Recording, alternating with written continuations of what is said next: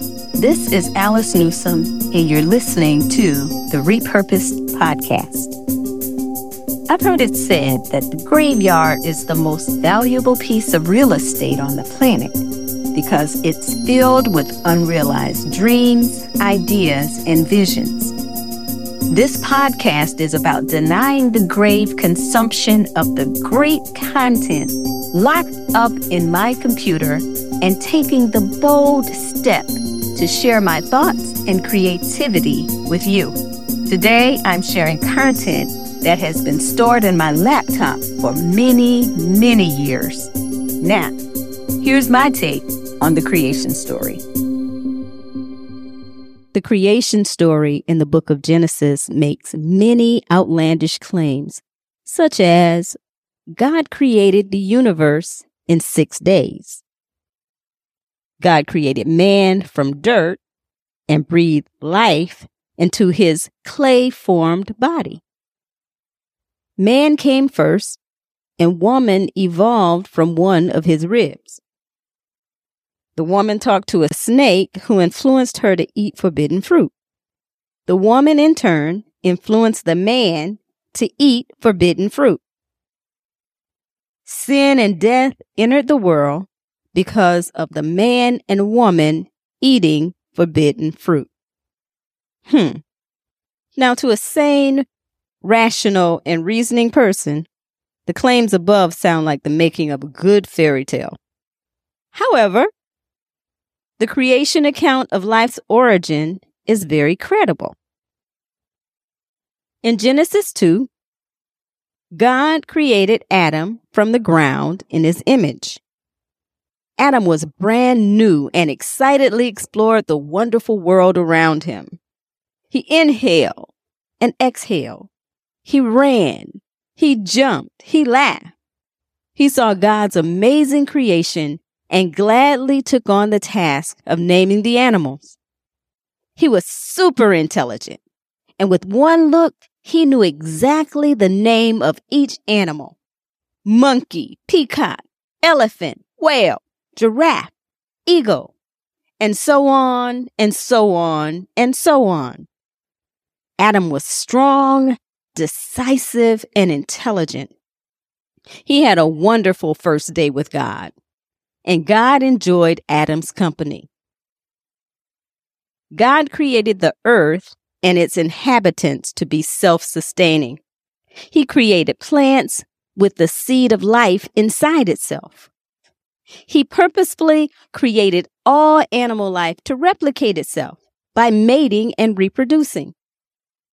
God observed the animal kingdom and noted male and female couples, the lion and lioness, Mr. and Mrs. Dolphin, the monkey and his mate, and so on. And then God looked at Adam. Throughout creation, at the end of each day, God said, It is good. But on the sixth day, God said, It is not good for man to be alone. And God decided to make a helper for Adam. The woman was God's crowning achievement. She was the completion of creation. God could have formed the woman from the ground just like he formed the man and the other male and female animal couples, but he did not. God chose to use the flesh and bone of the man he created in his image. Adam's body was a potent, concentrated expression of God. Dirt had combined with divinity and it was no longer simply dirt. No, dirt had become man and the man Adam was a rich, fertile, life-giving being endowed with the attributes of God. When God wanted a suitable helper for Adam, he took her from Adam. God pulled the solution to Adam's need from Adam's body. Adam's body contained highly concentrated molecular structures, which included the female gene as well as the DNA for all the nationalities of the world. Black skin, white skin, brown skin, yellow skin, red skin, silky hair, straight hair, kinky hair, curly hair, black eyes, brown eyes, green eyes, and blue eyes too. God placed Adam in a tropical paradise called the Garden of Eden. Here's an interesting note. When describing the location of the Garden of Eden, Genesis chapter 2 verse 13 says, And the name of the second river is Gihon. The same is it that compasseth the whole land of Ethiopia. Isn't that amazing? We all know that Ethiopia is located on the continent of Africa. There was plenty to eat in the garden. It was filled with all kind of bountiful trees that were pleasing to look at and good, good to eat.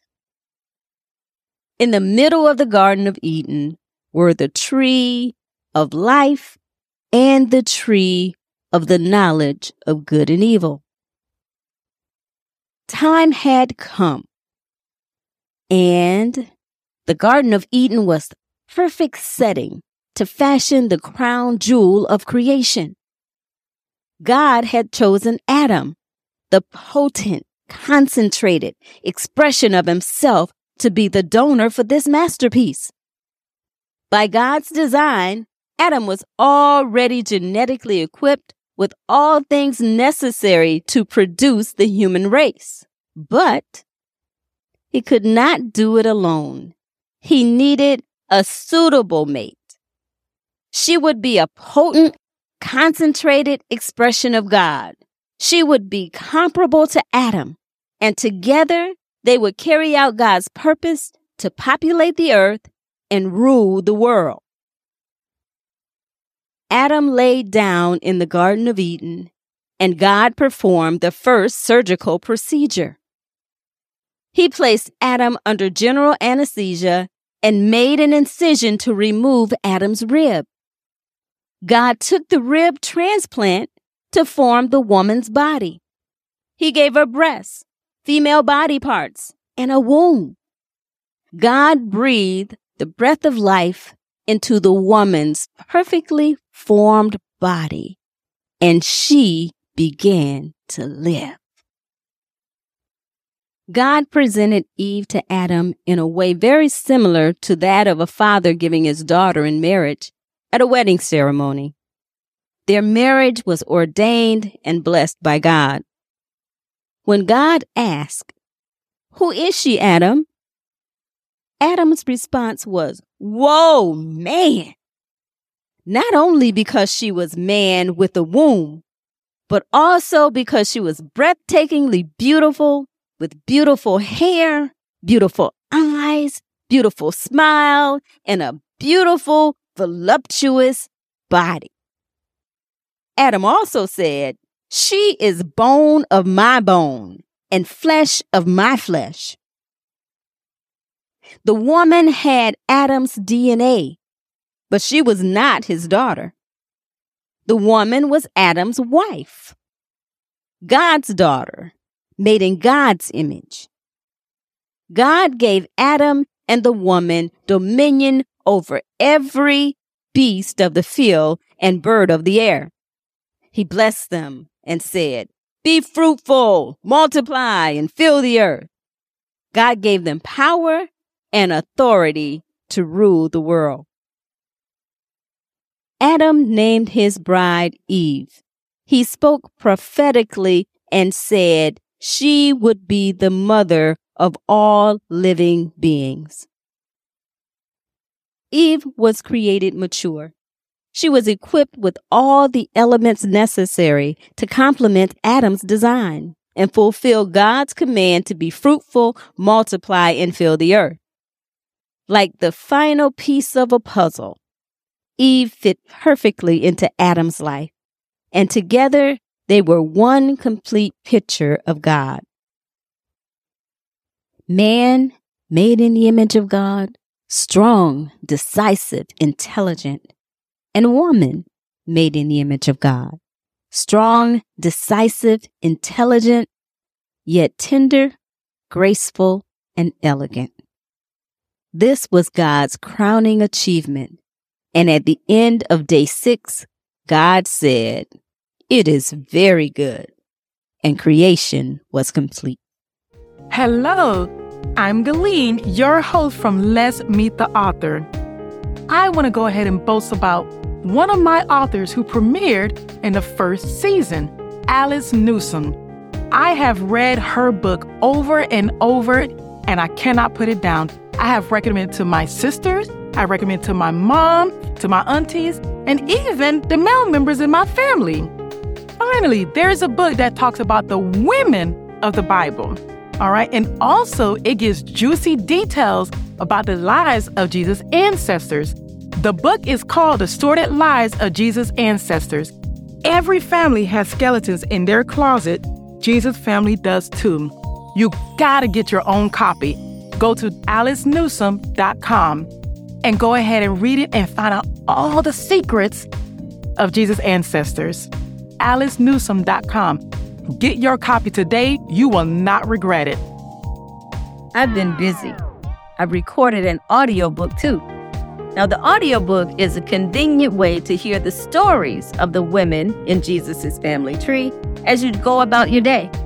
I'm the narrator, and it comes with a special audiobook companion document. Get your audiobook now. If you are a creative person like I am, then you have lots of content stored somewhere in a device or a journal. I encourage you to get that content out of your mind, out of your device, out of your journal, and share it with the world. Enrich someone's life because they are waiting for you. Now, get busy and redo, renew, repurpose, and most of all, stop hiding and publish.